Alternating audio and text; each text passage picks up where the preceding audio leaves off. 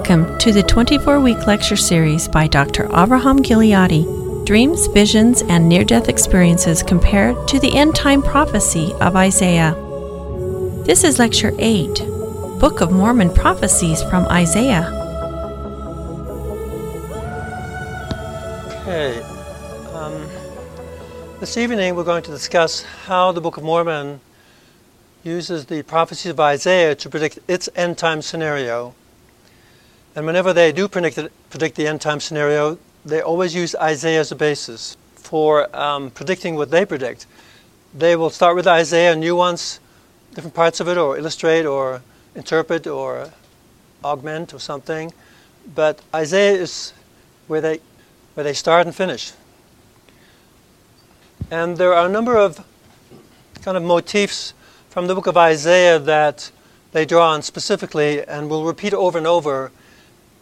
They use Isaiah's technique of introducing these ideas and segments of their end time scenario kind of piecemeal, domino fashion. Same as you have a domino piece that connects with other domino pieces, you'll have two or three different, a combination of two or three different events, and then over here you have a different combination, but one of them will be the same as the one you had before, and so on. It just builds.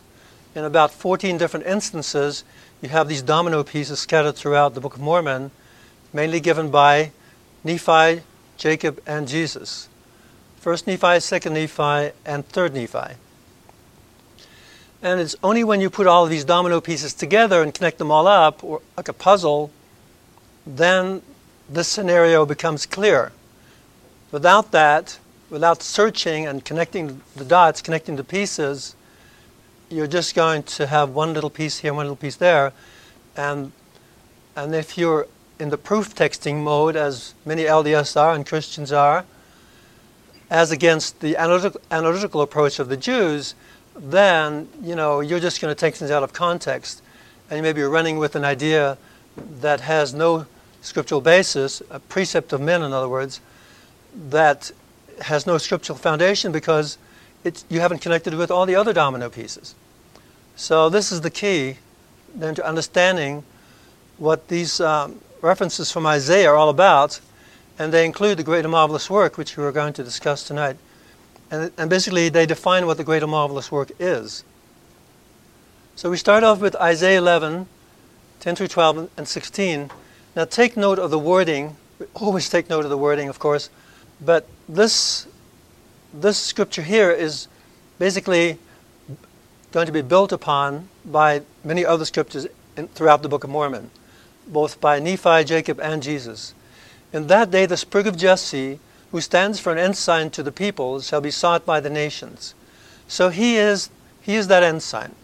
And an ensign is something that rallies people, in this case, to the Lord's cause, or to the establishment of Zion. There are two ensigns in the book of Isaiah, and both of them are persons, people. The other one is the king of Assyria, the Antichrist.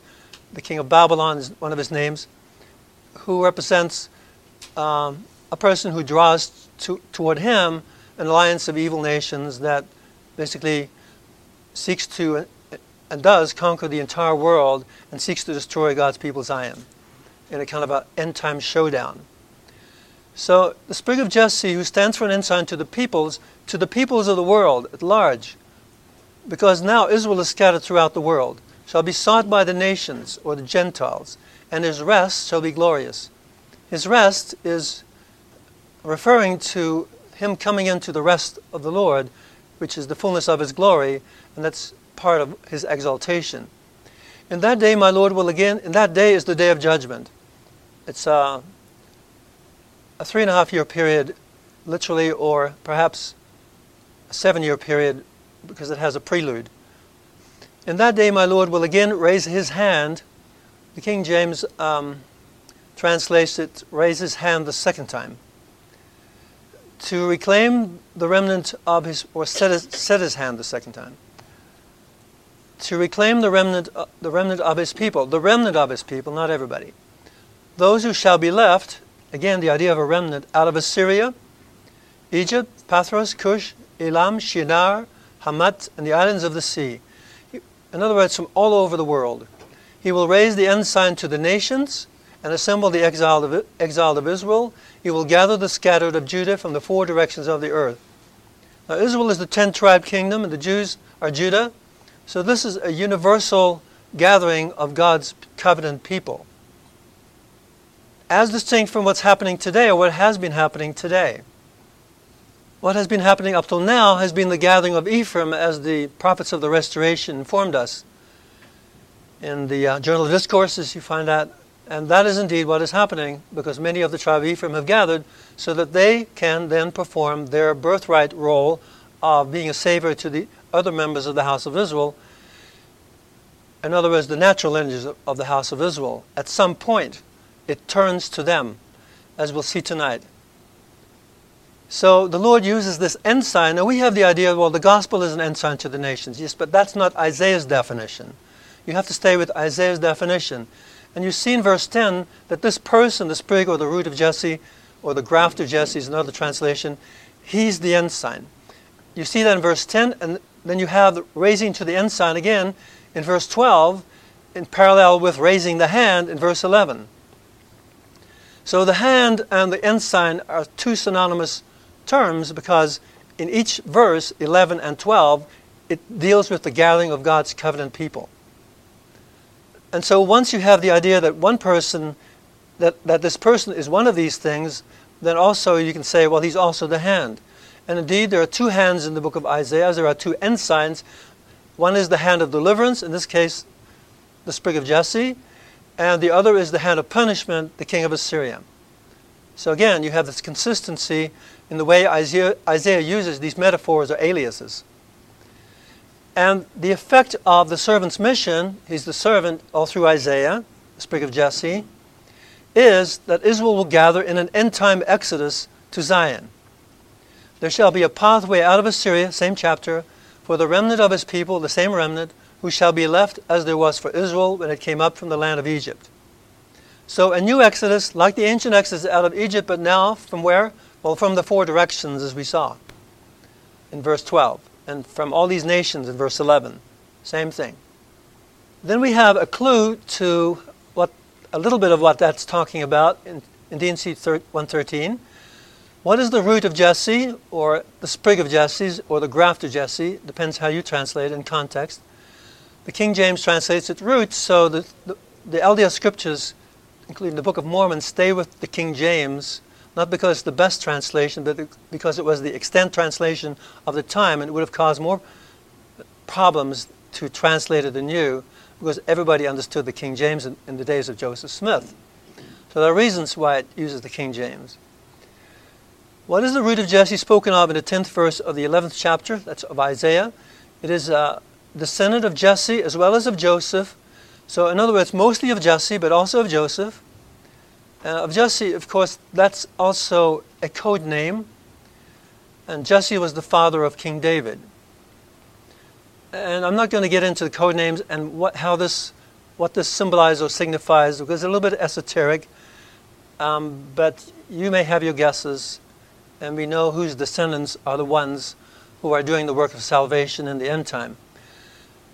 Unto whom rightly belongs the priesthood, unto whom rightly belongs the priesthood, and the keys of the kingdom so both priesthood and kingship, and the keys thereof, for an ensign and for the gathering of my people in the last days. The gathering of my people, that is, my covenant people, the covenant formula.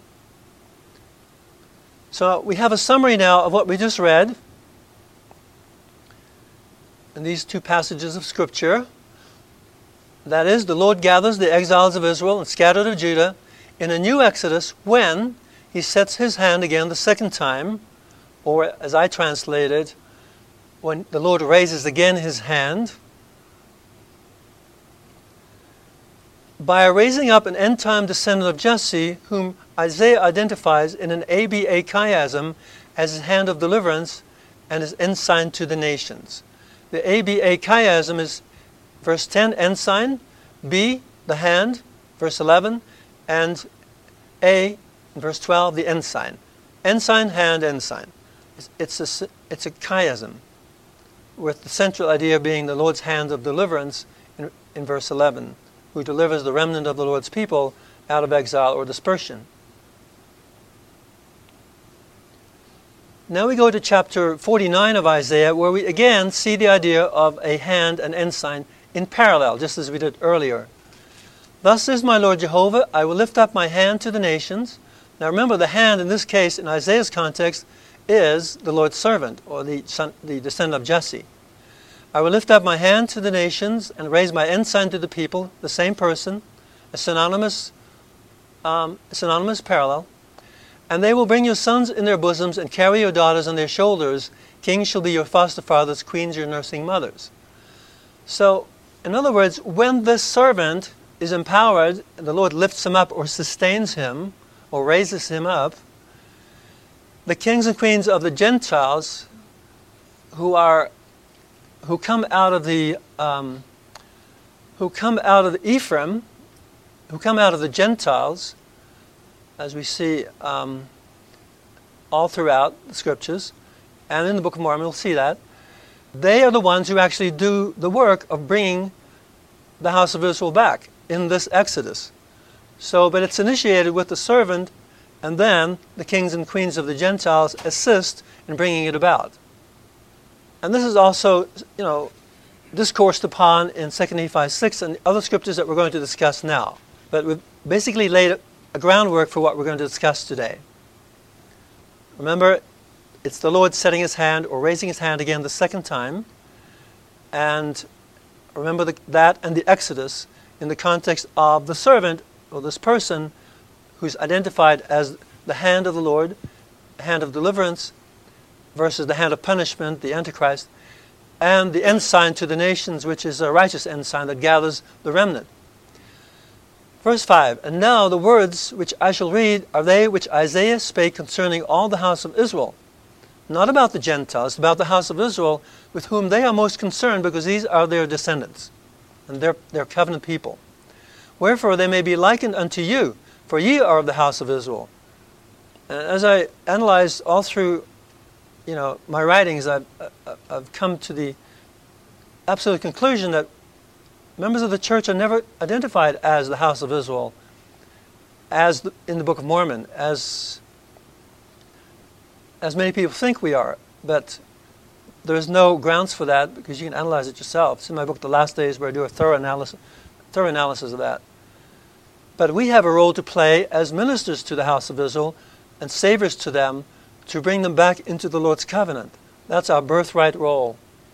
We have two options either to fulfill that birthright role or to become of saviors on, to, to the house of Israel or to be a salt that has lost its savor, as it says in the Doctrine and Covenants.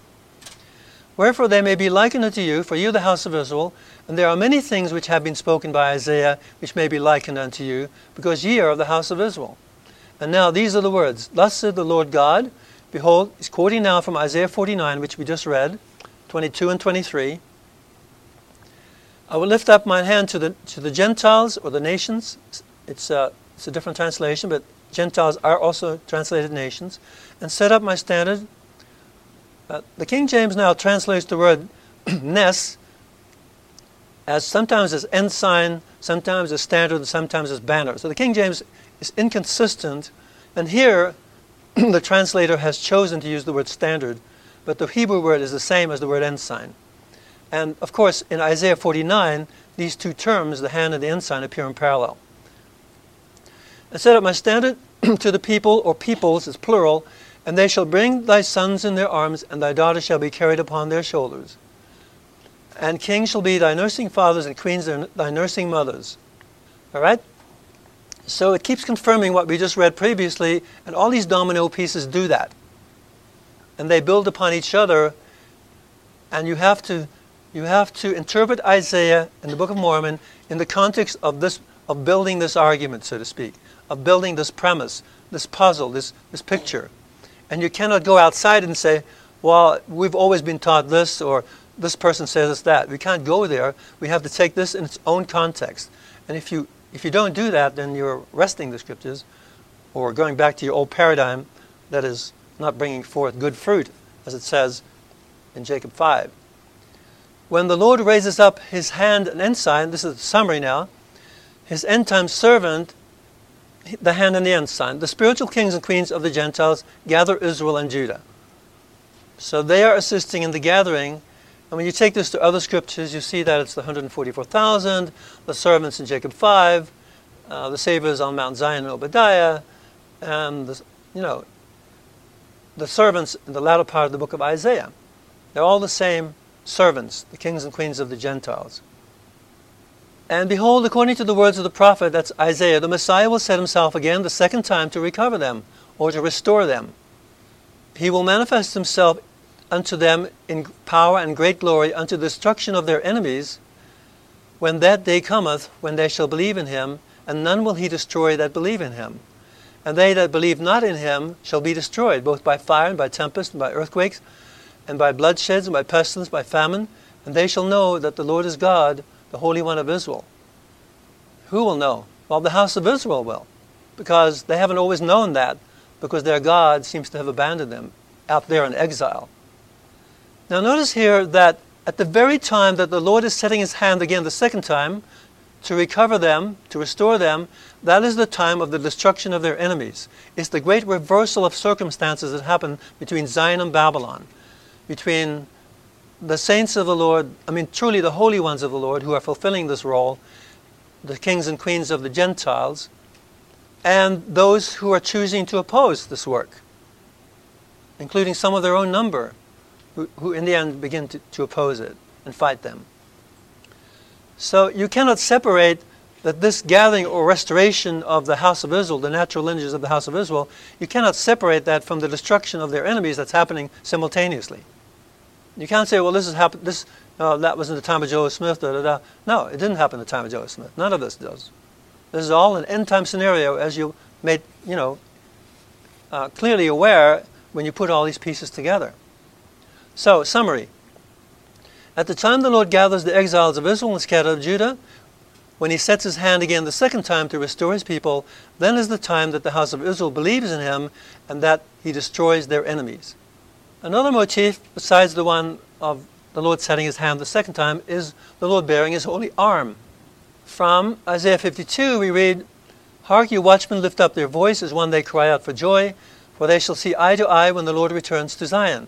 Or when the Lord restores Zion is another interpretation. The Jehovah, the Lord is Jehovah, all through Isaiah. Jehovah has bared his holy arm in the eyes of all nations, that all the ends of the earth may see our God's salvation. So this is again the mission of the Lord's servant. He's the arm, the arm of the deliverance, the, the arm that intervenes in the affairs of God's people to deliver them. There are two arms in the book of Isaiah. Only this, the other arm is not the Antichrist or king of Assyria. The other arm is Jehovah himself. There are the two arms. One is called or personifies righteousness. The other is called and personifies salvation. Salvation is the Lord. The servant is called righteousness. Chapter 41, verse 2. It's one of his names. The name Jehovah actually, uh, the name Jesus, excuse me, actually means salvation also.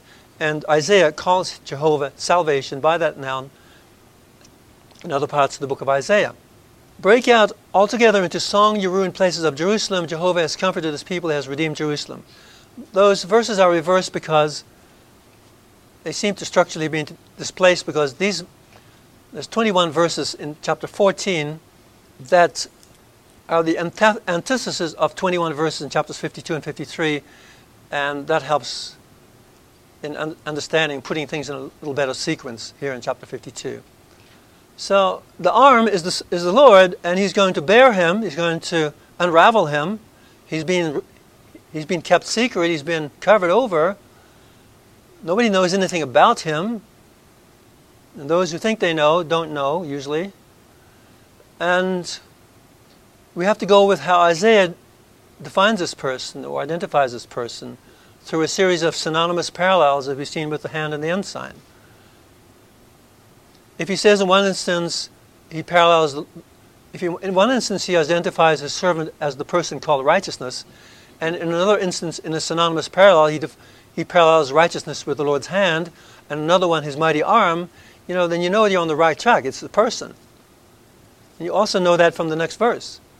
I mean, next, uh, next scripture that we're going to read. Turn away, depart, touch nothing defiled as you leave Babylon. This is continuing Continuing on from chapter, 50, in chapter 52. Turn away, depart, touch nothing defiled as you leave Babylon. Come out of her and be pure, you who bear the Lord's vessels. These are the kings and queens of the Gentiles carrying in their arms the Lord's vessels or the Lord's children or the house of Israel, as the Israelites brought vessels to the house of the Lord in pilgrimage anciently. So they are bringing the sons and daughters of the house of Israel to Zion. They're bringing them. And that is like their offering that was anciently contained in the vessels that they brought to the temple as offerings to the Lord. But you shall not leave in haste or go in flight. Jehovah will go before you, the God of Israel behind you. That is Exodus imagery, because as we saw in chapter 11, they're going to come home in an Exodus, and the kings and queens of the Gentiles are going to bring them. Chapter 51 Awake, arise, clothe yourself with power, O arm of Jehovah. So it's a person in the book of Isaiah. You can trace it all the way to the servant again. And he has to awake and arise. So is he going to be dead? Because that's resurrection imagery. Well, no, he doesn't die, but he's marred horribly. And he's caught up to God and to his throne in book of Revelation when the woman Zion gives birth to him before the dragon can give can destroy him. But he is marred, and then the Lord heals him, uh, which we, read in 35:21. Awake and arise, and being clothed with power parallels Zion's awakening and arising at the beginning of chapter 52. Zion, the Zion Jerusalem category awakens and arises. When? Well, when the servant awakens and arises. So when he comes to the fore, when he begins his mission, is empowered of God, then he empowers Zion to come forth also. Bestir yourself as in ancient times, as in generations of old. We read this in connection with the servant before, but here it is in a different context because we are discussing the arm in relation to the Lord bearing his arm in relation to the gathering of Israel in an Exodus. Was it not you who carved up Rahab or Egypt, you who slew the dragon, its Pharaoh? Was it not you who dried up the sea, the waters of the mighty deep, and made of ocean depths a way by which the redeemed might pass? Let the ransom of the Lord return, let them come singing to Zion, their heads crowned with everlasting joy, let them obtain joy and gladness, and sorrow and sighing flee away. So again, in Exodus context, when the Lord bears his arm, that is the time of the Exodus. When he empowers his arm, like Moses was empowered to bring Israel in an exodus out of Egypt, so it repeats itself, the same pattern. Only this exodus is out of all the world from the four directions. And it's going to be just as magnificent because he's going to have power over the elements as Moses did. And it, it implies that this person, you know, did the same thing as an angel in the time of Moses because the angel went before the camp and then the angel went through the Red Sea and Israel followed. So he led Israel then, he's going to lead Israel again in Exodus. And we see that in D&C 103, 15 through 20, where we are led back to Jackson County by one likened to Moses. Same thing in an Exodus. That's as far as it concerns the Latter day Saints. Jews, however, will be fleeing to the Old Jerusalem, carried there uh, in this Exodus, because most Jews are still out in the world at large. So are the ten tribes. They're going to come to the New Jerusalem, and the Lamanites from the south to the New Jerusalem. 1 Nephi 22. The Lord will proceed to make bare his arm in the eyes of all the nations.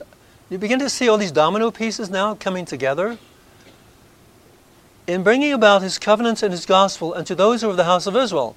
Wherefore he will bring them again out of captivity, and they shall be gathered together to the lands of their inheritance, and they shall be brought out of obscurity and out of darkness that's imagery that implies that they're going to be converted to the gospel.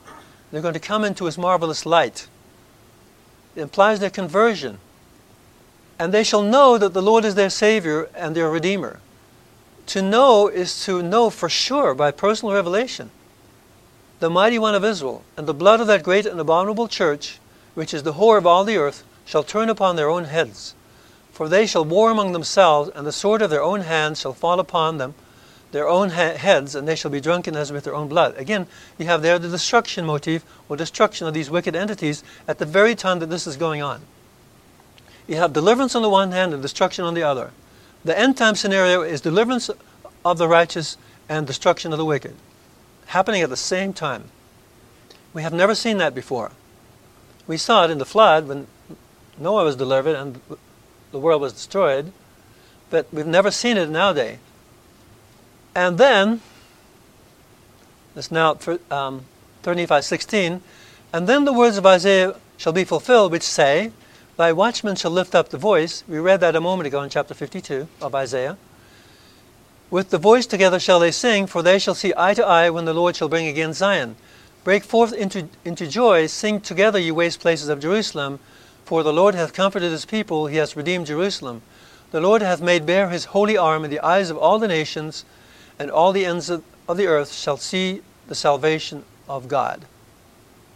So, putting all these pieces together thus far, in a summary, we say, or what we've just read, the house of Israel comes out of obscurity and darkness and gathers in an exodus to the lands of their inheritance. At the time, the Lord bears his holy arm or empowers his servant in the eyes of all nations. So it's a public international event, and the house of Israel receives the gospel. Or at the time, the house of Israel receives the gospel. Now let's see more properly how the great and marvelous work ties into this which most people believe in the church is the restoration of the gospel and the priesthood through the prophet Joseph Smith. All by definition, that was called the beginning or commencement or the foundation of the great marvelous work in the Book of Mormon. It is, not itself, and, and Doctrine and Covenants, and is not itself called the great marvelous work anywhere. Because that is the restoration of the house of Israel, by definition, in the scriptures. And when that day shall come, that they shall believe in Christ and worship the Father in his name. Now, it's talking of the house of Israel, sometimes specifically of the Lamanites or sometimes of the Jews. Um, never really specifically of the ten tribes, but it would just say on all the house of Israel and all the tribes or something like that. And then there are people who have the idea that the Jews are not going to believe until Christ comes down on the Mount of Olives and shows himself to them. Well, that's a misreading of Zechariah, which says that he will save the house of Judah first, so that the house of David does not magnify itself against Judah, which is what the religious Jews, who are 10% of Jewry, do today. They look down their noses at the secular Jews for having abandoned Judaism. Well, guess what? They're the ones, it says in Zechariah, the house of David and the house of Jerusalem, they're the ones who mourn for him when he shows himself to them on the Mount of, on the Mount of Olives. But all these scriptures, including Christ, say that the majority of Jews, the Jews, the house of Judah as a whole, as Zechariah says, will be converted first, will believe first. How? Through these scriptures that come forth. When that day shall come that they shall believe in Christ and worship the Father in his name with pure hearts and clean hands, which they haven't had until then, and look forward not any more for another Messiah, which the Jews do, and so do the Lamanites, then at that time the day will come that it must needs be expedient that they should believe these things. What things? Well, the things Jesus has been saying, or, or the teachings in 3rd Nephi, or the, the teachings of the Book of Mormon, including the large plates of the Book of Mormon, which have the words of Christ in fullness, in their completeness, as we read in uh, 3rd Nephi 26, which we don't have today. We just have an, this abbreviated version, the current Book of Mormon. And the Lord will set his hand again the second time to restore his people from their lost and fallen state. Wherefore he will proceed to do a marvelous work and a wonder among the children of men. So the marvelous work and a wonder is in parallel with setting his hand the second time, so it's one and the same event. Wherefore he shall bring forth his words to them, which words shall judge them at the last day, for they shall be given them for the purpose of convincing them of the true Messiah who was re- rejected by them. The people of the house of Israel are restored from their lost and fallen state when the Lord performs a great and marvelous work, when he sets his hand again the second time, when he reveals his arm, when the kings and queens of the Gentiles uh, respond to the hand and ensign and perform their mission of bringing them home to Zion in an exodus. Are you beginning to put together the domino pieces? It just keeps compounding until it's so totally incontrovertible. Incontrovertible, you, you cannot argue with it.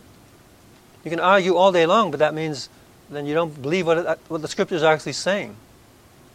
And behold, there shall be many at that day when I shall proceed to do a marvelous work among them, that I may remember my covenants which I have made unto the children of men, that I may set again the second time my hand again the second time to recover my people to the house of Israel. There you have again the great and marvelous work, or the marvelous work, same thing, parallel with setting the hand again the second time, which is when Israel comes in response to, to the root of Jesse, bringing them from, in an exodus from all four directions of the world. You know, people should have done this. People should have analyzed and searched these scriptures in the church and have this knowledge a long time ago. Why, why does it take me, some upstart from out of town, you know, to come and set people straight? I mean, I take no credit for that, but I'm just pointing out what these scriptures are actually saying. What we've had since the time of Joseph Smith. How come we've missed it all this time? Why? Because, because of precepts of men. Because people take things out of context. They proof text. They find a scripture that think they that they think supports their belief and run with it. They have not searched as the Lord has commanded from the beginning. The day that he shall set his hand again the second time to recover his people. Now, this is from Jacob 6, on the heels of Jacob 5, the allegory of the olive tree. To recover or restore his people is the day, even the last time, that the servants of the Lord shall go forth in power. This is the day of power when the arm is empowered, when Zion is empowered, to nourish and prune his vineyard. And after that, the end soon cometh. And how blessed are they who have labored diligently in his vineyard, those are the servants that the Lord of the vineyard commands the one servant to go and gather to help him graft in the natural branches when the entire tree is full of fruit and none of it any good. I keep repeating that over and over, but none of us seem to get that because it's never taught in gospel doctrine. It'd be too embarrassing, right? And how blessed are they who have labored diligently in this vineyard. That's the, that's the servants of, of the sons of Ephraim, the kings and queens of the Gentiles, the 144,000, the watchmen. How cursed are they who shall be cast out into their own place, and the world shall be burned with fire. At this very time, you have the deliverance when he sets his hand the second time, when he performs his great and marvelous work, when they come in an Exodus, and the destruction is going on at the same time. Summary the great and marvelous work occurs when the Lord sets his hand again the second time to restore his people and destroys the world by fire. Prove me wrong. I'm challenging you. Challenging anybody to prove this wrong. You can't do it. It's as clear as day. They have just said it so plainly that we've never put together the pieces. Nephi says he speaks plainly. I mean, how more plain can it be? First Nephi 22. After our seed is scattered, the Lord God will proceed to do a marvelous work among the Gentiles, that is, among us, where the Ephraimites have come down through the Gentile lineages, which shall be of great worth unto our seed, that is them, the house of Israel. Wherefore it is likened unto their being nourished by the Gentiles, and being carried in their arms and upon their shoulders. That's the kings and queens of the Gentiles. How often they keep referring back to Isaiah 49 to the kings and queens of the Gentiles because they are so concerned about what's going to happen to their posterity in the end time. They want to see them saved. They've been praying for that. They've been pouring out their hearts to the Lord that, that someday, even though they've now gone into apostasy, they've seen that, in the end they'll be recovered and restored. And so they want a blessing from the Lord that that, that would be done. But somebody has to do it. Who? We do. So the Lord made provision for that. So again, you have the, the marvelous work paralleled with the return of the house of Israel in an exodus from the four directions, carried there by the kings and queens of the Gentiles, by us. So the marvelous work didn't happen in the time of Joseph Smith. It happens in the end time because where are these Gentiles now? These kings and queens of the Gentiles. They're not political kings and queens. They're the spiritual kings and queens. They're the ones who nourish the house of Israel on the model of King Hezekiah, which we did in one of the earlier lectures. 35:21. In that day, for my sake, shall the Father work a work. Now, when you see the word work, then you know that's a key word referring to the great and marvelous work. Which shall be a great and marvelous work among them, and there shall be among them those who will not believe it. Not believe what? That it is what it says it is, which is the restoration of the house of Israel, not the restoration of the gospel. That's why they don't believe it, because they've been indoctrinated to think the other way. See how clever these precepts of men are in dissuading people from believing, as we read in 2 Nephi 28. It's all about that. 2 Nephi 28, precepts of men. Therefore, they don't believe, they don't get it, they fight against it in the end. Seven curses come upon them. In the end, they deny Christ, even. All because of precepts of men.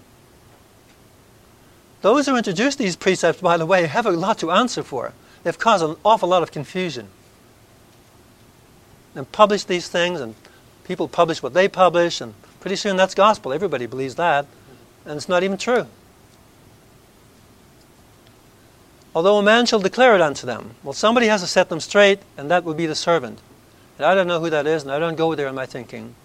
But behold, the life of my servant shall be in my hand, therefore they shall not hurt him, although he shall be marred because of them. The marring is, appears in chapter 52 of Isaiah, verse 14, for which he is healed, as it says here.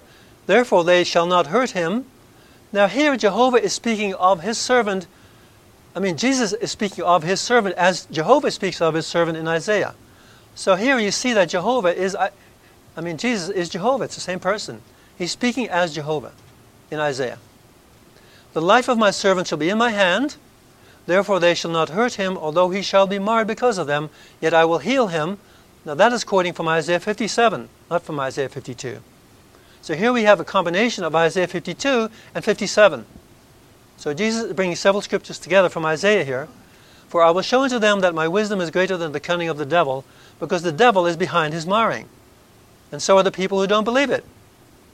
Going, they think that by, you know, dis- disclaiming the messenger, they're going to destroy the Lord's work. Can't do it. Therefore, it shall come to pass, same, same chapter, that whosoever will not believe in my words, and those words in their fullness are in, on the large plates of Nephi, which haven't come forth yet, which the servant is going to bring forth, who am Jesus Christ, which the Father shall cause him to bring forth unto the Gentiles. So we have three separate personages Jesus Christ, the Father, and the servant. Unto the Gentiles, that is to us. And shall give him power that he shall bring them forth unto the Gentiles, because he's going to reveal his arm in power. That's the day of power. It shall be done even as Moses said, They shall be cut off from among my people who are of the covenant. So the servant too is one likened to Moses, not the one likened to Moses, but here he's likened to Moses because those who do not believe the words of Christ that he brings forth are going to be cut off just as Moses said. In fact, in D&C 103, verses 15 through 20, he is one likened to Moses also, who leads the saints back to Jackson County. And my people who are remnant of Jacob, shall be among the Gentiles. That's the Jacob Israel category in the book of Isaiah. Shall be among the Gentiles in the midst of them as a lion among the beasts, and as a young lion among the flocks of sheep, who, if he go through, both treadeth down and teareth in pieces, and none can deliver. Well, be devoured, to be devoured or trodden down by wild animals is a covenant curse. And their hand shall be lifted up upon their adversaries, and their, all their enemies shall be cut off when, in the same context of the servant bringing forth the words of Christ, which many do not believe, who are cut off. So when they're cut off, what are they going to do, do you think? Take it lying down? No, they're going to fight. They're going to fight back. And that's when you see these enemies cut off. Cut off means cut off from being cut off among my people who of the covenant. Says in verse 11. And also cut off from life because all these wicked people are going to be destroyed. 3 Nephi 21. And then shall the work of the Father work again, commence in that day, even when this gospel shall be preached among the remnant of this people. Now we're talking about the house of Israel, the Lamanites today. Verily I say unto you, at that day when the work of the Father shall commence, or commences among all the dispersed of my people, even the tribes which have been lost, the ten tribes which the Father hath led away out of Jerusalem, yea, the work shall commence among all the dispersed of my people, my covenant people, that's the formula, the covenant formula, my people, his God, their God, with the Father to prepare the way whereby they may come unto me, that they may call on the Father in my name. What is this with the Father now? Why is he introducing that into, into the mix? Because, remember the three Nephites went to the Father's kingdom, and the nine went to the Son's kingdom? Remember, they were caught up into the heavens, the three Nephites were. The 144,000 have the Father's name written on their foreheads. So now, when people, or when the servants of the Lord rise to the seraph level, to the translated level, when they're translated on that level, it's all about the Father's actions on that level. It's all about the Father. They answer directly to the Father at that point in time. Yea, the work shall commence among all the dispersed of my people with the Father to prepare the way whereby they may come unto me, to Christ, that they may call on the Father in my name. So, in other words, full conversion to Christ among all those who had forgotten all about Him, who, never knew how to do that. Therefore, they remain under a curse, under the, judgment, under judgment instead of under mercy. Yea, then shall the work commence with the Father among all nations in preparing the way whereby his people may be gathered home to the lands of their inheritance. And they shall go out from among all nations, and they shall not go out in haste nor by flight, for I will go before them, said the Father, and I will be their rear, rearward. So there again you have Exodus imagery. They come home in this Exodus. Because the Lord and the angel of the Lord accompany them in the Exodus out of Egypt. We go back to Jackson County in an Exodus. There too, in that in D&C 103, 15 through 20, it, it refers to the to this uh, the Lord going before them. Same thing. All part of one big scenario happening at the same time. All these events happening concurrently or like dominoes falling. Bang, bang, bang, bang, bang. They all fall, they all happen at once. In a very rapid sequence. Summary. The Lord's great and marvelous work occurs when the Lord's servant brings forth Jesus' words to the Gentiles, at which point the kings and queens of the Gentiles carry the house of Israel home. This is from these scriptures we've just been reading. From exile in the new Exodus among all nations, from among all nations, while the wicked are destroyed. It's like Lot coming out of Sodom, led by the angels out of Sodom, just as the destruction of Sodom was happening. The very same scenario. The Lord's word causes a great division. What will be unto the Gentiles if it so be that they harden their hearts against the Lamb of God? Which Gentiles? Well, the ones he's talking about. Who are they?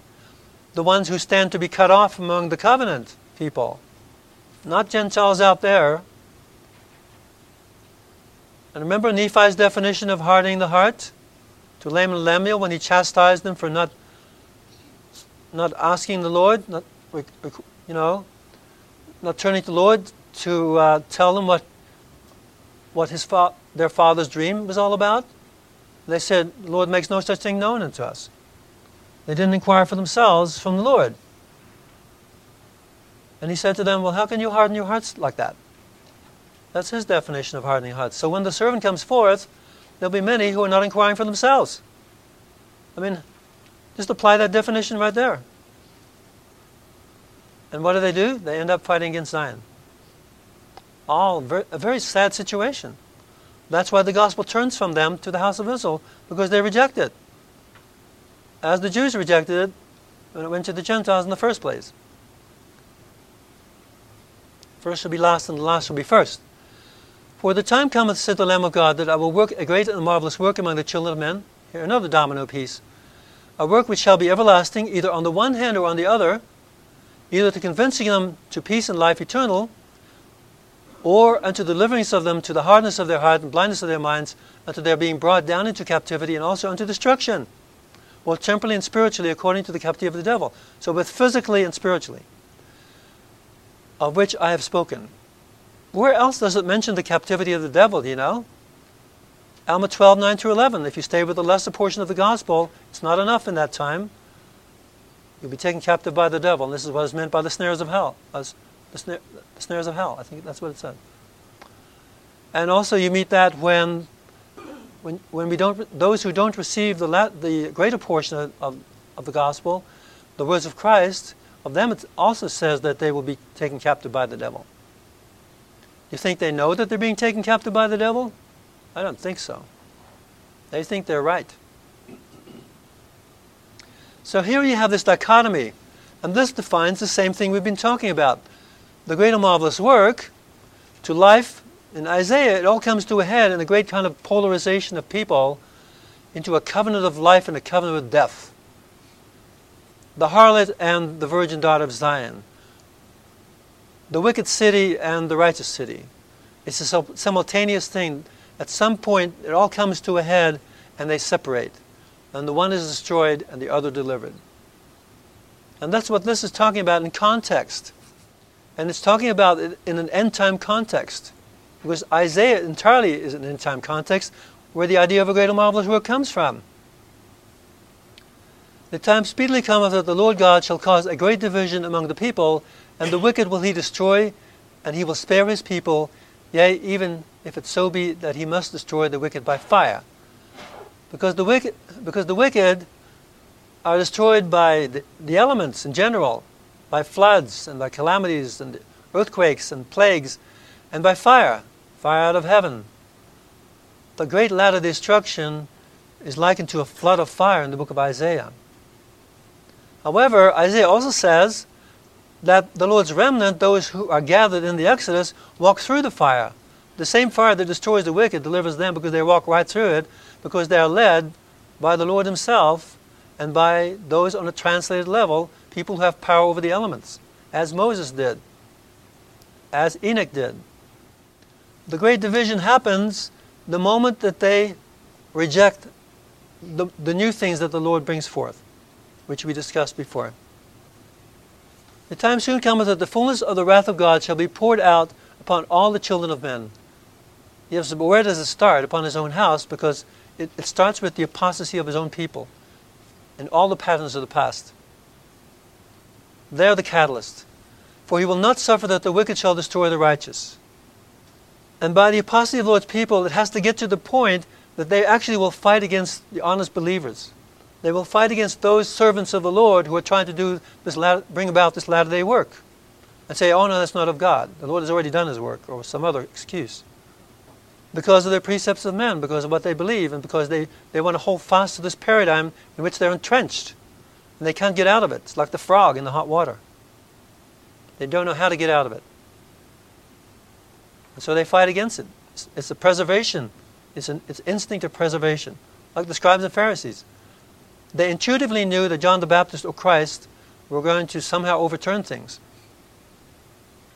And so what do they do? They fight to the death to maintain their old paradigm. So this wickedness has to come to a head to that point, as I mentioned before, and as we've mentioned over and over, so that they're actually fighting against Zion now fighting against the Lord's work. And then what happens, as I mentioned, because the righteous or the remnant or the servants of God, they have to rise above the evil, right? They have to be they have to look to the Lord and trust in Him that they can be empowered above all this opposition and evil. So they both have to come to a head. And then, when it gets to that degree, where their, their lives are in danger and their lives are on the line, and they're willing to put their lives on the line in the cause of Christ, then the Lord empowers them, and the curses of their covenants with the Lord come upon their enemies. And that's when this great reversal happens. It's a beautiful pro- program. you just have to have the guts to go with it, right?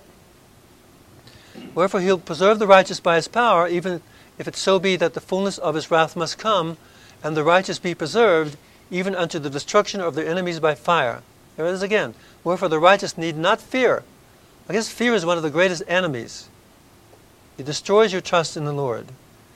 I tell you, if you practice trusting in the Lord in the face of fear and opposition, you feel the empowerment come on. You feel it from Him. It's, like an equation. To the degree you overcome the fear, to that degree are you empowered. And this empowerment is cumulative. It stays with you, it continues ever stronger and stronger to resist more and more evil. It's a secret. It's a grand secret between the Lord and His servants because they are so committed. They are so committed they'll do anything, they'll suffer anything. Read Lecture 6. We cannot inherit the glory of those ancient ones, Abraham, Isaac, and Jacob, and others, without doing the works that they did.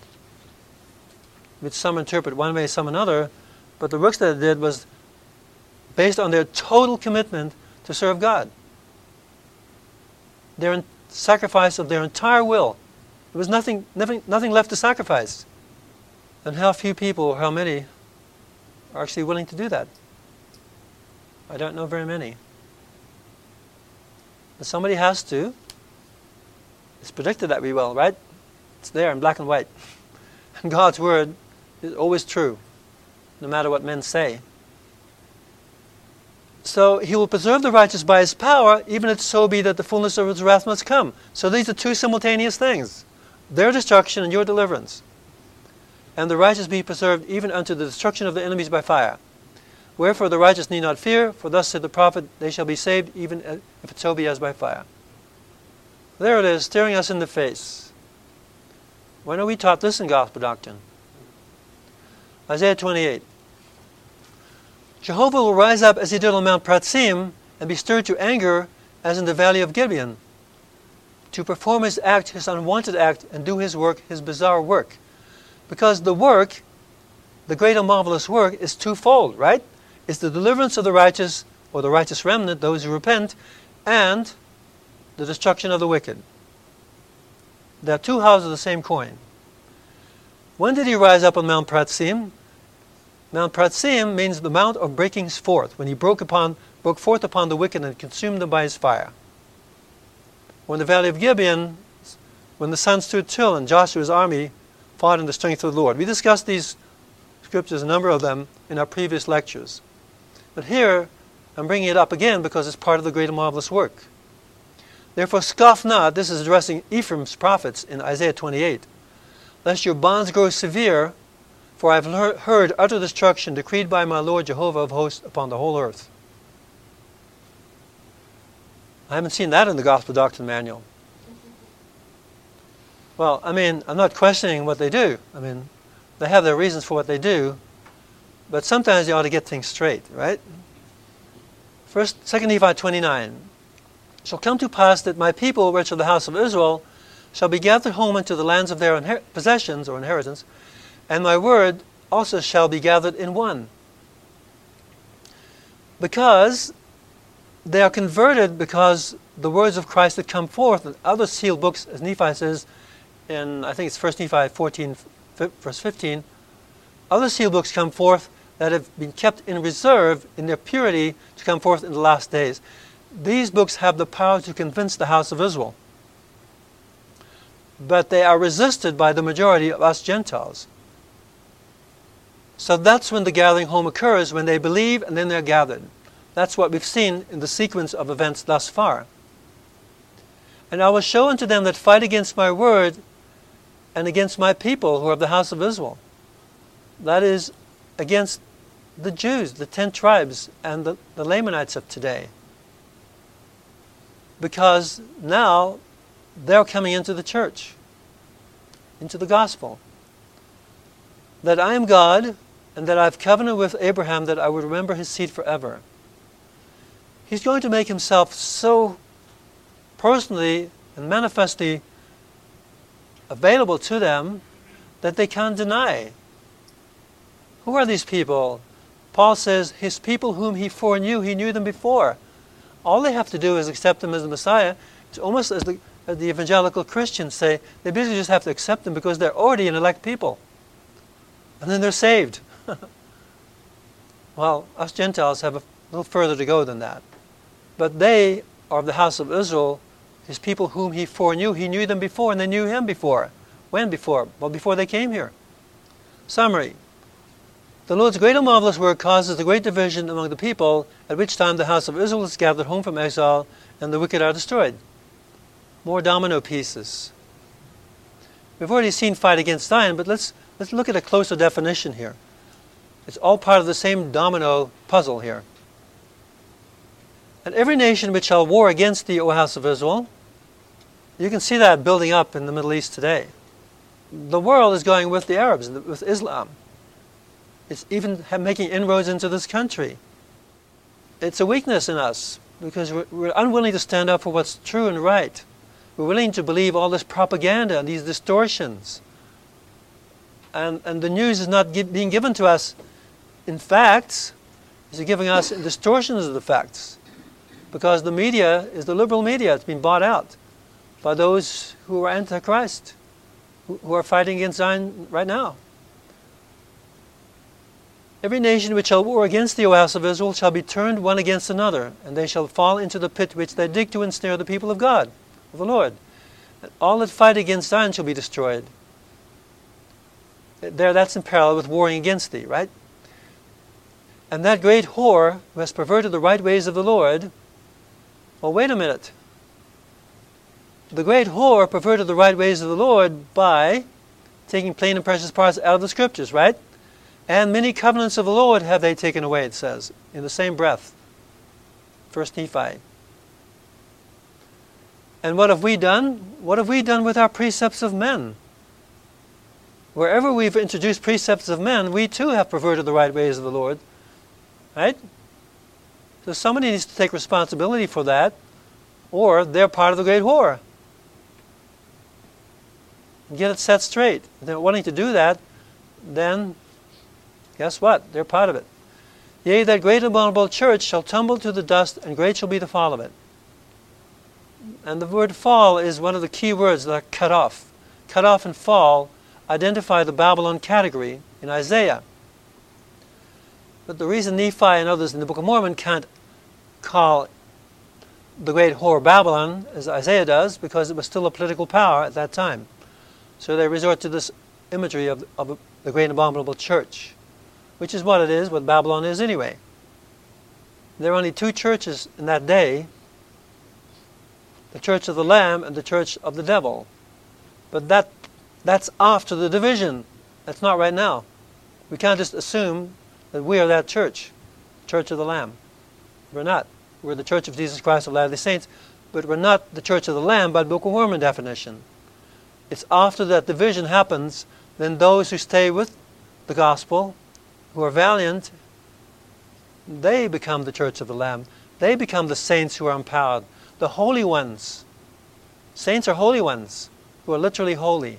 We've covered a lot of this before, but it's just reiterating the same thing over and over in these scriptures.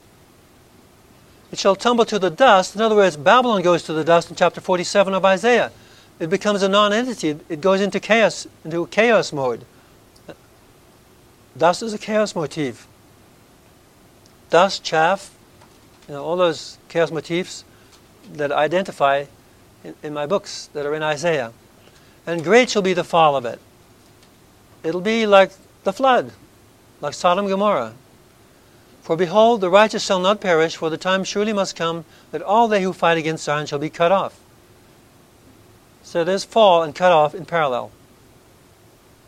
Practically in parallel. 35 6. Wherefore, after they are driven to and fro, this is speaking of the house of Israel,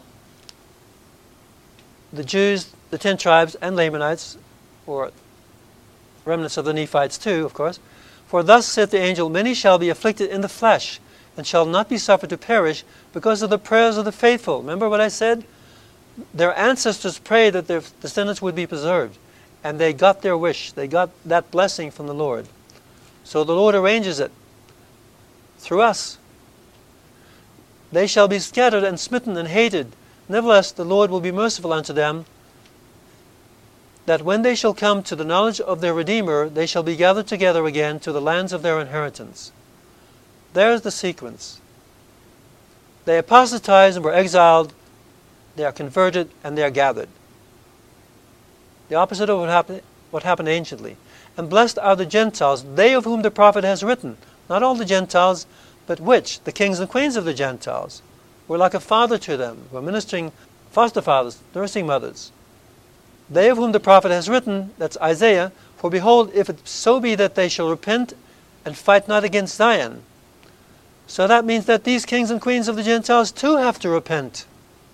We all have to repent. Nobody is exempt from repenting we have to inquire of the Lord for ourselves individually. We can't rely upon anybody's word in that day. That's what Harold B. Lee, I remember him saying it in conference. Don't, you can rely upon my testimony now, but don't, you have to get your own because someday you'll have to totally rely on that. It'll be that confusing among us. For if so be that they shall repent and fight not against Zion, because those who harden their hearts, who don't inquire, they are going to end up fighting against Zion. I mean, read between the lines here. Put it all together. Worship God with your minds, right? Not just with your hearts and your strength. Worship Him with your minds by searching the Scriptures and putting these pieces together. And do not unite themselves to the great and abominable church. Well, they were not part of it to begin with. But guess what? They harden their hearts, they don't repent, and they, in the end, they do unite themselves to the great and abominable church. But if they repent, they shall be saved.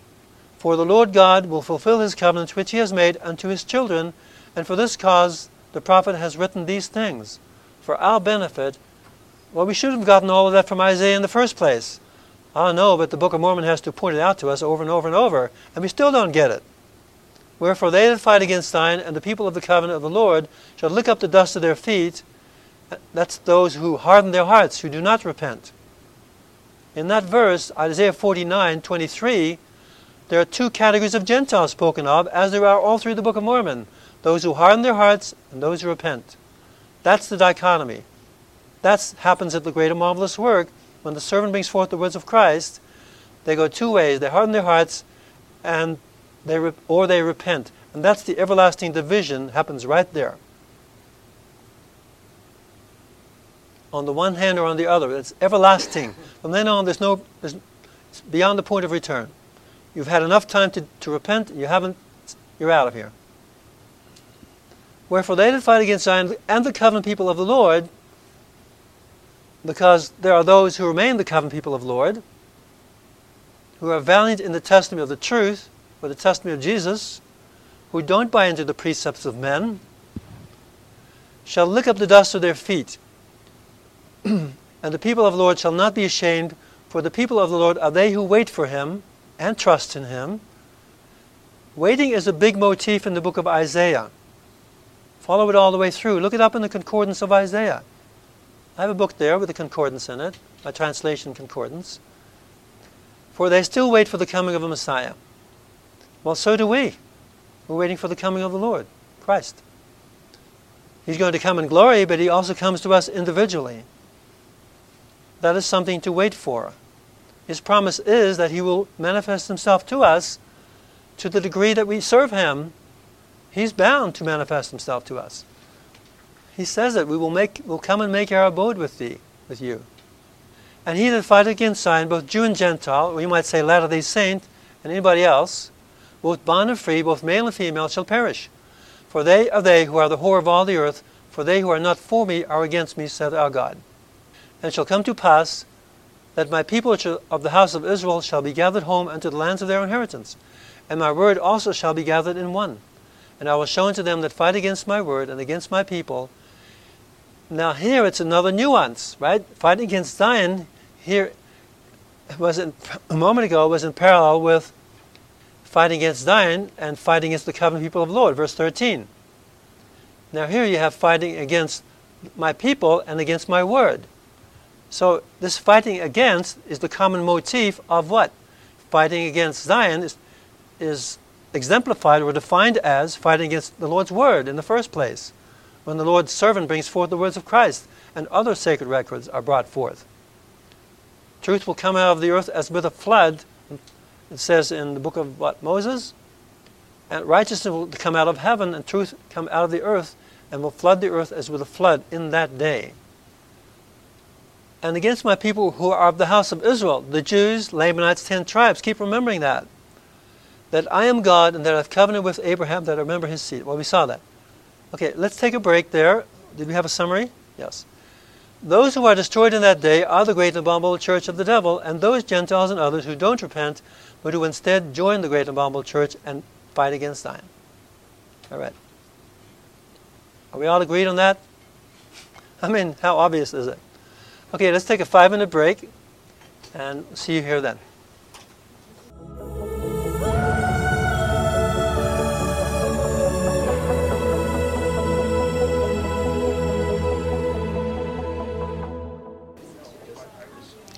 Reading in 2 Nephi 10, Thus saith the Lord God, when the day cometh that they shall believe in me, that I am Christ, Then I have covenanted with their fathers that they shall be restored in the flesh upon the earth unto the lands of their inheritance.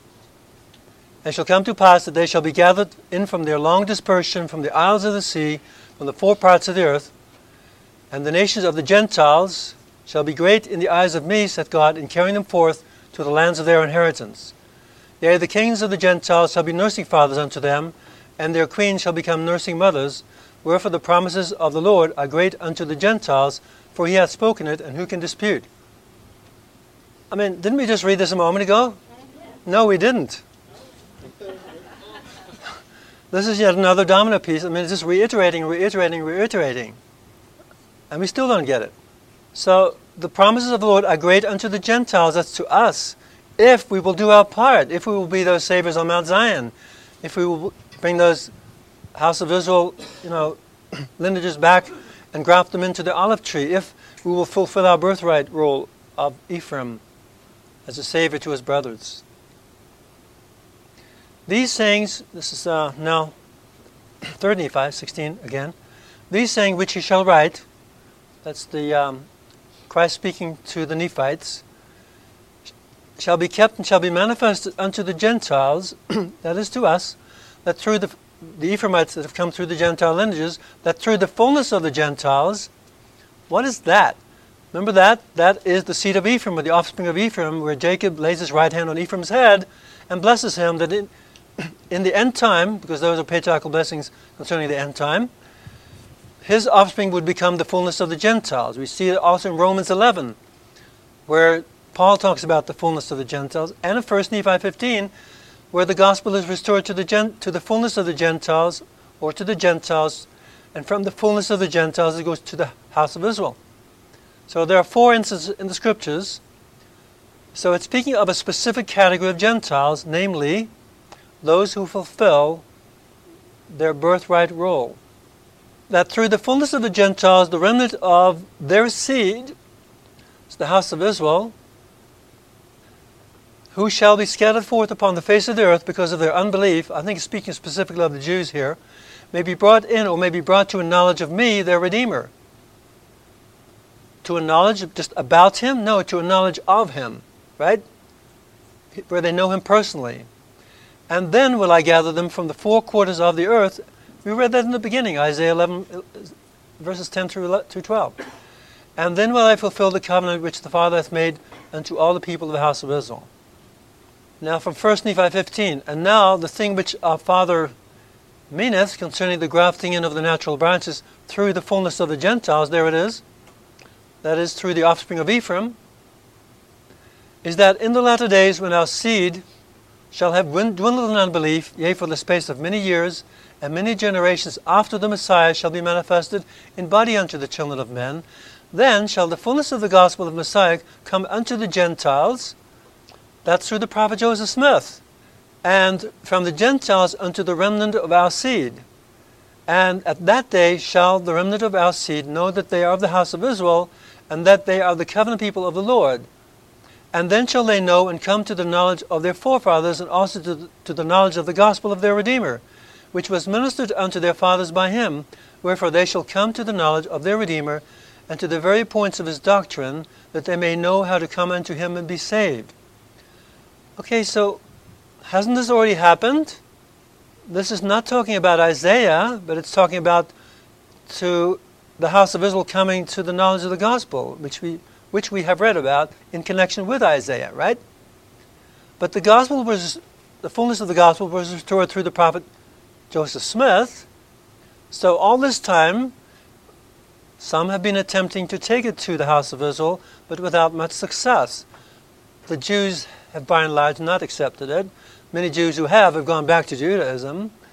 The ten tribes, some are coming into the church now in the, in the North countries and Eastern Europe, and are getting patriarchal blessings, saying, but not very many, just a few. the same with the Lamanites, only a few. I mean, literal Lamanites, not just mixtures of the house of Israel. So this, these events are waiting to happen, and when will they start happening? Well, we've been reading it all along. When the servant is empowered to bring forth the words of Christ and other records, And the house of Israel at that time is convinced, and the kings and queens of the Gentiles who come from among us, so this restoration had to take time so that there would there could become kings and we could become kings and queens of the, of the house of to the house of Israel by accepting the fullness of the gospel and applying it in our lives. So there was a waiting period from the time of Joseph Smith till this final end time scenario. So that we could prepare to fulfill our obligations and learn how to do that. And become to the, come to the knowledge, awareness of it. And that's why it says in the end that they come to the knowledge of their forefathers. Now it's speaking generally or en masse, so to speak, and to the knowledge of the gospel of the Redeemer in the context of coming to the knowledge of their Redeemer and the very points of his doctrine. The very points of his doctrine. And that's a word link to the true points of his doctrine in 3rd Nephi, which Jesus speaks about, which implies that there are other points of his doctrine that are not true or pure. Right? So when the servant fulfills his mission, in other, words, these points are clarified. And they become pure points of doctrine then when the words of Christ come forth. Not this, you know, precept of men version. That they may know how to come unto him and be saved because it is these true points of doctrine in which are taught and is given the knowledge of how to come unto Christ through the endowment of his power that happens when that, is, that doctrine is taught. And it hasn't been taught in its fullness. It's based in the Davidic covenant for the most part, and we don't know and understand the Davidic covenant and its proxy principle of serving as proxy to others. And when we do and learn all that and apply it in our lives, then we're given knowledge, more knowledge about it, because the Lord then starts revealing things to us individually and personally. So we rise to a new level, and that's the thing that empowers us.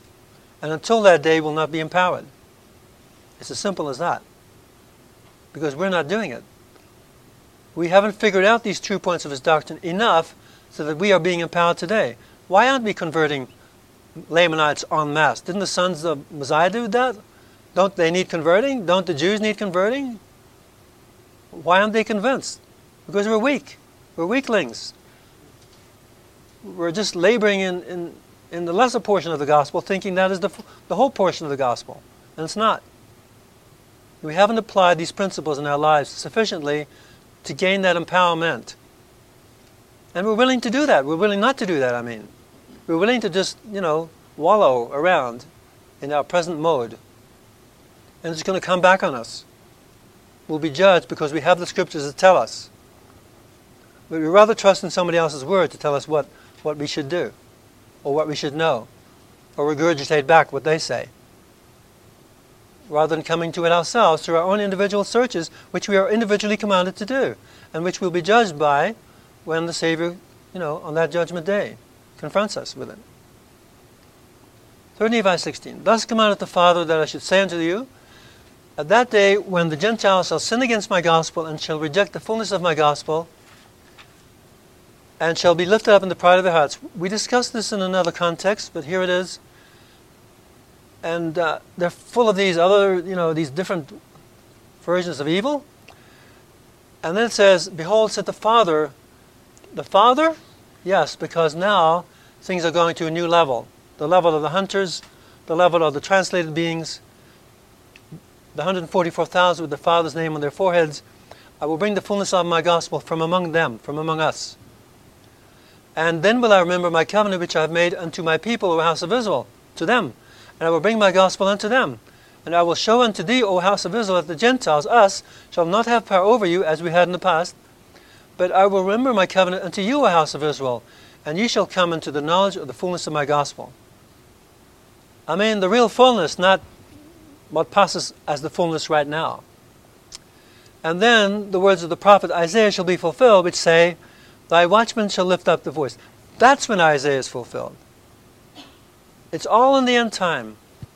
With the voice together shall they sing. Well, I knew that from Isaiah because this seven part structure of Isaiah transports or transforms the entire book of Isaiah into an end time context as a single end time scenario.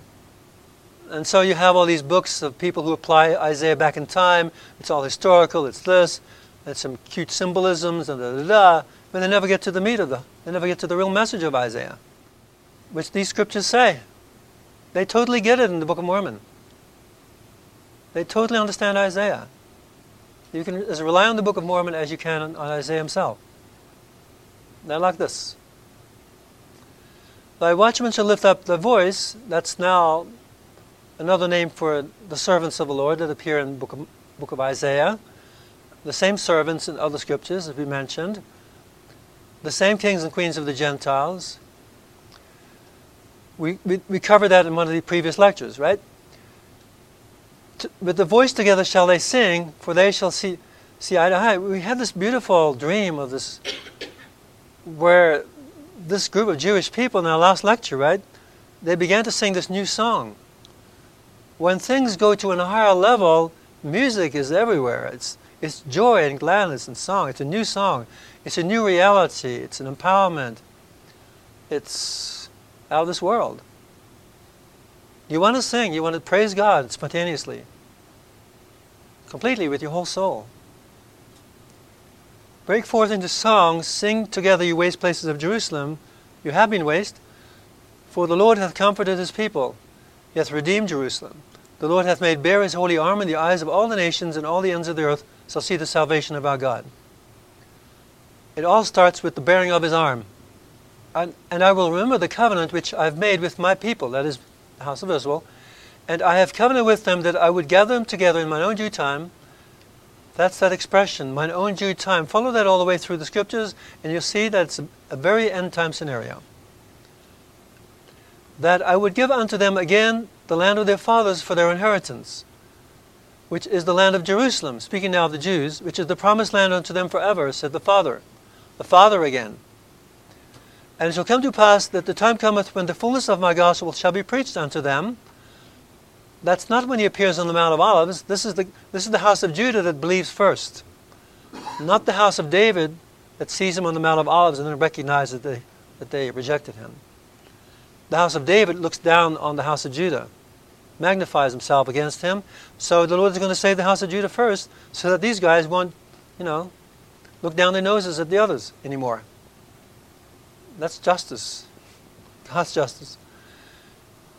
Which is the promised land unto them forever, said the Father, and shall come to pass when the fullness of my gospel shall be preached unto them, and they shall believe in me that I am Jesus Christ, the Son of God, and shall pray unto the Father in my name.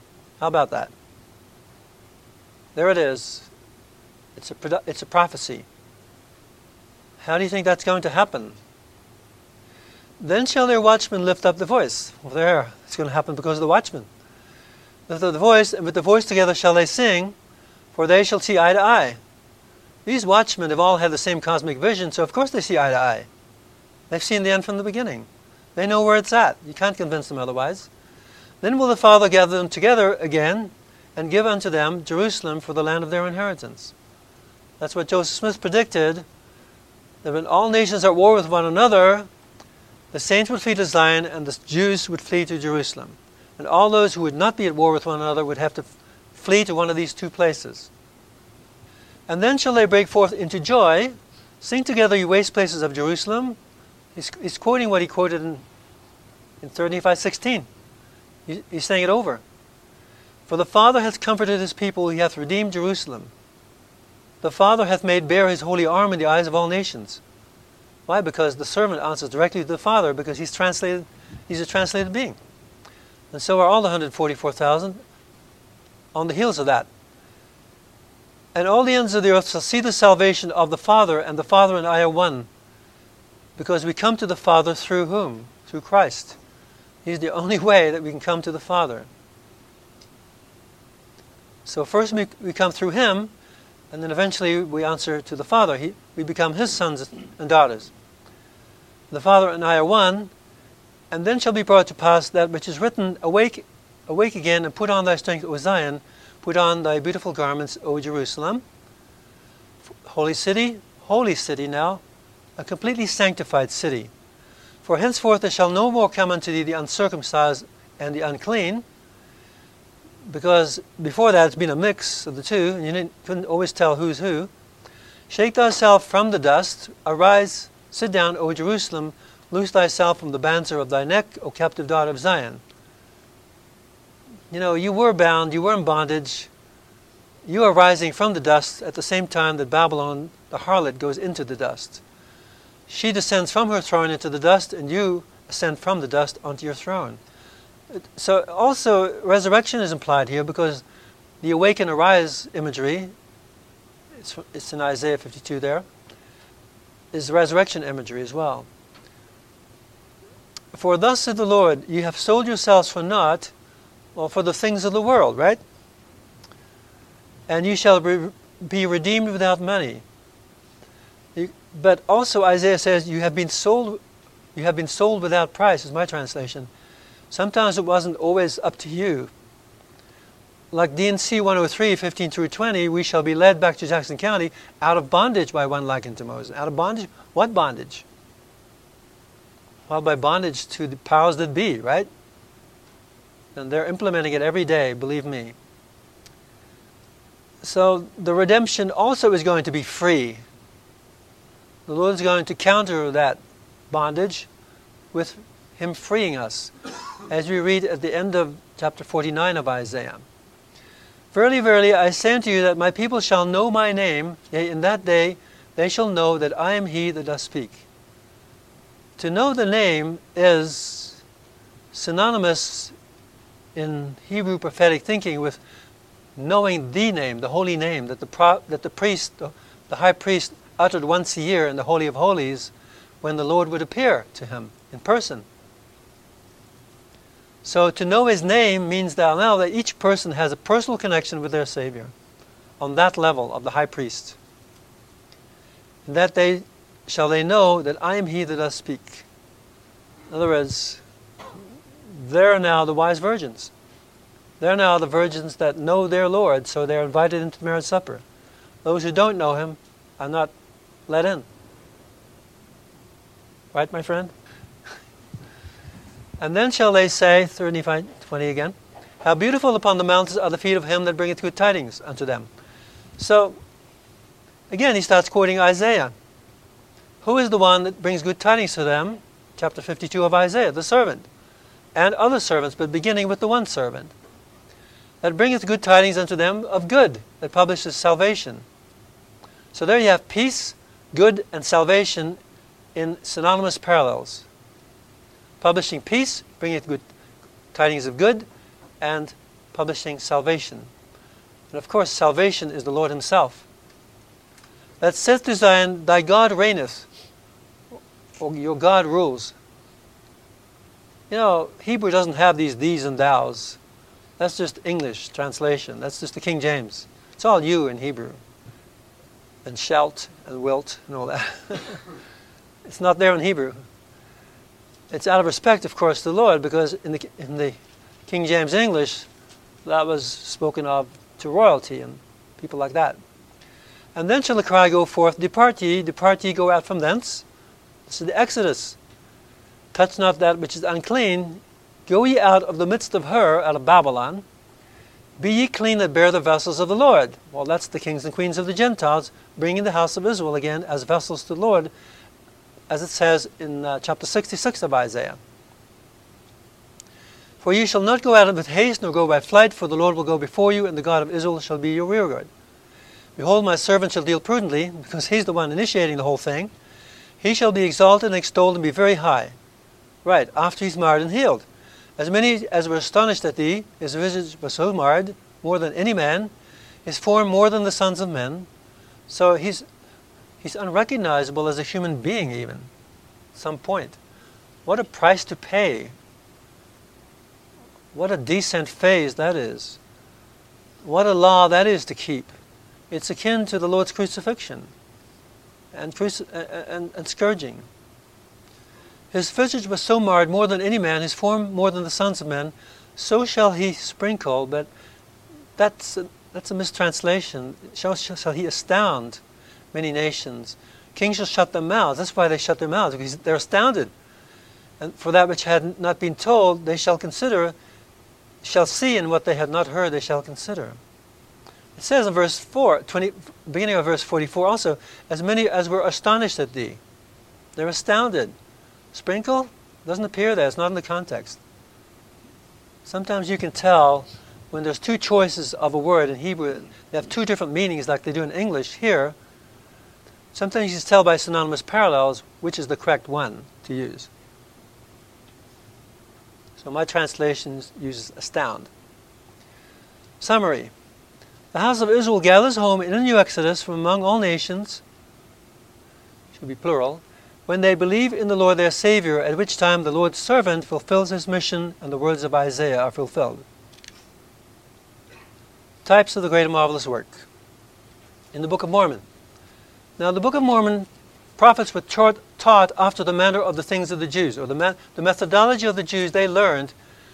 So they were very careful in their choice of words. I found that out when doing a revision of Jonathan Chinari's Hebrew translation of the Book of Mormon, which, which took two years. I did a review, he came back and revised it, then I, it was still not good enough, so they gave it to me to revise, the translation department. And I found that rhetorically it was the most, indeed, the most correct book of any book. It was always consistent in its use of, uh, of terminology, except when it quoted the King James. For passages from Isaiah, like I said, one word is translated into three different ways by the King James translation. But in itself, the Book of Mormon is rhetorically, in its use of words, the most correct book. That's when I gained an intellectual testimony of the Book of Mormon, besides the spiritual testimony that I had gained in Israel when I first read it. So when Book of Mormon prophets talk about great and marvelous works here and there and the other place, they don't just use terms like that willy-nilly if they know that there's a future great and marvelous work and something in their history they call great and marvelous, then you know that that typifies the future great and marvelous work. Otherwise, they wouldn't use it. They wouldn't use those words. They'd use different words. So that's what we find in these few scriptures that I have here. Alma 26, the sons of Mosiah. Our brethren the Lamanites, I think this is who this is Ammon speaking, right? Our brethren the Lamanites were in darkness, yea, even in the darkest abyss, but behold, how many of them are brought, are brought to behold the marvelous light of God. And this is the blessing which hath been bestowed upon us, that we have been made instruments in the hands of God to bring about this great work. Behold, thousands of them do rejoice and have been brought into the fold of God. Yea, they were encircled about with everlasting darkness and destruction. Remember when we read earlier, the Lamanites in the end time are going to be brought out of darkness and destru- and um, and uh, what was the other term used? Anyway, out of darkness into the light, out of darkness and destruction, because the destruction comes upon those in the end time who don't convert.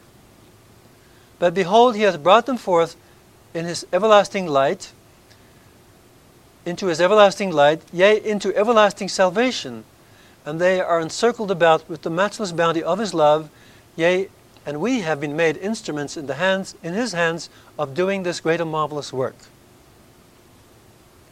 You know, there there you have it. There you have a type not only of the great and marvelous work, but there you have a type of the fullness of the gospel in the Book of Mormon. These sons of Mosiah are living the fullness of the, of the gospel and applying it in their lives. By doing what? By being saviors to their brethren of the house of Israel. It's only when we do that and go to that degree that we are really living the fullness of the gospel. Otherwise, we're just living a lesser portion. Here's another one. Fourth Nephi. And there were great and marvelous works wrought by the disciples of Jesus. Well, what were they? Insomuch that they did heal the sick, raise the dead, cause the lame to walk, the blind to receive their sight, the deaf to hear, and all manner of miracles did they work among the children of men, and nothing did they work miracles save it were in the name of Jesus. Well, who's doing that today? Right? So that too is categor- uh, excuse me, that too characterizes what the future great and marvelous work that the scriptures talk about, that Isaiah talks about, Book of Mormon talks about, is going to be like. That those 144,000 of the servants of the Lord, those kings and queens of the Gentiles, are going to do these miracles, these very same miracles. How do we know that? Because it uses the terms great and marvelous work in that context. typifying the future great and marvelous work, according to the manner of the Jews. You never dare cite something from the past unless, you know, in those terms, if it typifies something in the future, that's describes that's described in those terms. Did the sons of Mosiah do that? Likely. And here, now the other side of the coin. And behold, the Lamanites have hunted my people, the Nephites, down from city to city and from place to place, even until they are no more. And great has been their fall. There's the word fall again. Babylon falls. And great and marvelous is the destruction of my people, the Nephites. That's the part where the one group is delivered, the other is destroyed, in the very same context. It's also part of the great and marvelous work, his bizarre work, the work that he doesn't want to do, but he has to do it anyway because it's a consequence of people's actions. And he also has to come to the rescue of his servants and bring the curses of their covenant upon their enemies. And it came to pass in the thirty and fourth year, I think we have time to read this. In the first month, on the fourth day of the month, there arose a great storm, such as one as never had been known in all the, in all the land. And there was also a great and terrible tempest. And there was terrible thunder, insomuch that it did shake the whole earth as if it was about to divide it asunder. And there were exceeding sharp lightnings, such as never had been known in all the land. The city of Zarahemla did take fire, city of Moronihah did sink into the depths of the sea. The inhabitants thereof were drowned, and the earth was carried upon the city of Moronihah. And in the place of the city there became, there became a great mountain, and there was a great and terrible destruction in the land southward. Well, there's destruction in great, and, but great and terrible also appears in the book of Malachi, right? The great and terrible day of the Lord. So, when the great and terrible day of the Lord happens in the end time, here's a type and shadow of it. But behold, there was more great and terrible destruction in the land northward. For behold, the whole face of the land was changed because of the tempest and the whirlwinds and the thunderings and the lightnings and the exceeding great quaking of the whole earth. And the highways were broken up, and the level roads were spoiled, and many smooth places became rough, and many great and not- notable cities were sunk. Many were burned, and many were shaken, till the buildings thereof had fallen to the earth, and the inhabitants thereof were slain, and the places were left desolate.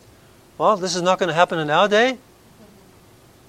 Well, do you think the destruction of the world in the end time, destruction of the wicked, is not going to be, be like this? It's going to be worse than this. Because at the same time, there are the armies of the Assyrians doing their thing with their nuclear holocausts. And, and people are taken to bondage and made slaves, and, and people are uh, too, things too, too bad to, to relate. Satanic cult stuff. And it came to pass that it lasted for the space of three days, that there was no light seen, and there was great mourning and howling and weeping among all the people continually. Yea, there were great there were groanings, great were the groanings of the people, because of the darkness and the great destruction which has come upon them. Summary. Types of the Lord great and marvelous work in the past tell us that it includes one, deliverance from darkness when the house of Israel converts to the Lord, and two, utter destruction among his people who apostatize. Those are our two choices. Two, as us Gentiles. Repent or harden your heart. Serve as saviors or join the great and abominable church. Doctrine and Covenants. If you will not be saviors, you'll be a salt as lofted savor. If the scriptures say it, shouldn't you believe it? Conclusion. Using Isaiah's method of predicting end time events based on the domino principle, this is Isaiah's method of doing it. He does it all over the place. I unravel it in my books. Basically, I do it all for you because you haven't done it. In which, in which Isaiah predicts the same events in different combinations with other events. Nephi, Jacob, and Jesus all quote and build upon Isaiah's words when predicting the restoration of the house of Israel. All those domino pieces, right? All based upon this passage from Isaiah, that passage from Isaiah. Only by connecting all the domino pieces does their end time scenario become clear. Because it hasn't become clear because we've latched onto just one piece or two pieces at the most. That's why we say a Bible, a Bible refers to the time of Joseph Smith. No, it doesn't. Read it in context. It refers to us. Us. What happened then was a type and shadow of it, perhaps. But no, it's an end time context where the Book of Mormon talks about it. Quoting from Isaiah, the great marvelous work, in the same chapter. Only by connecting all the domino pieces does their end time scenario become clear. until we do that, we can't see the whole thing. We can go back to our old paradigm of what so and so teaches or what that, that person said. Doesn't cut it.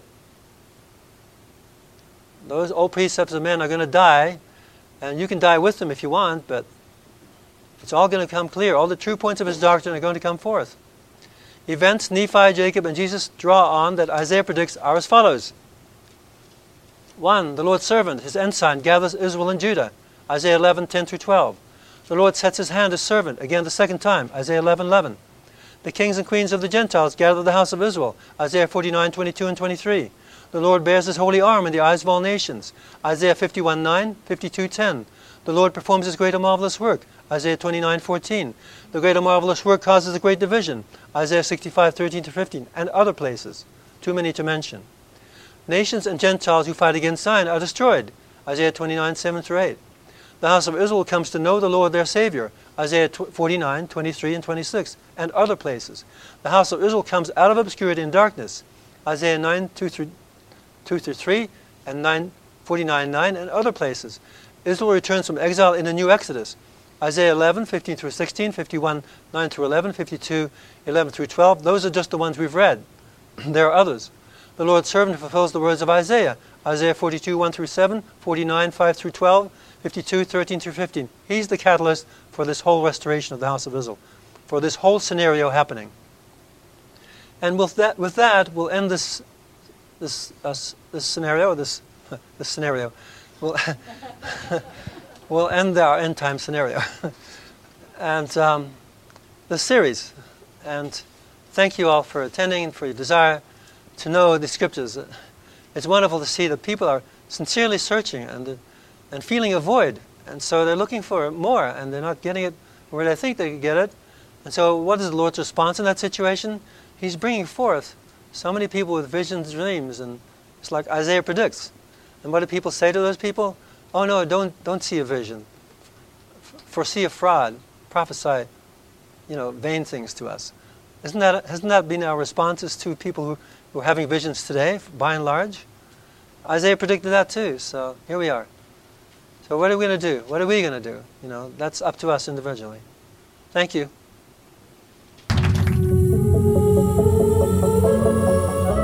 This concludes Lecture 8 Book of Mormon Prophecies from Isaiah. Be sure to visit IsaiahExplained.com as well as IsaiahInstitute.com to learn more about Isaiah with Dr. Avraham Gileadi.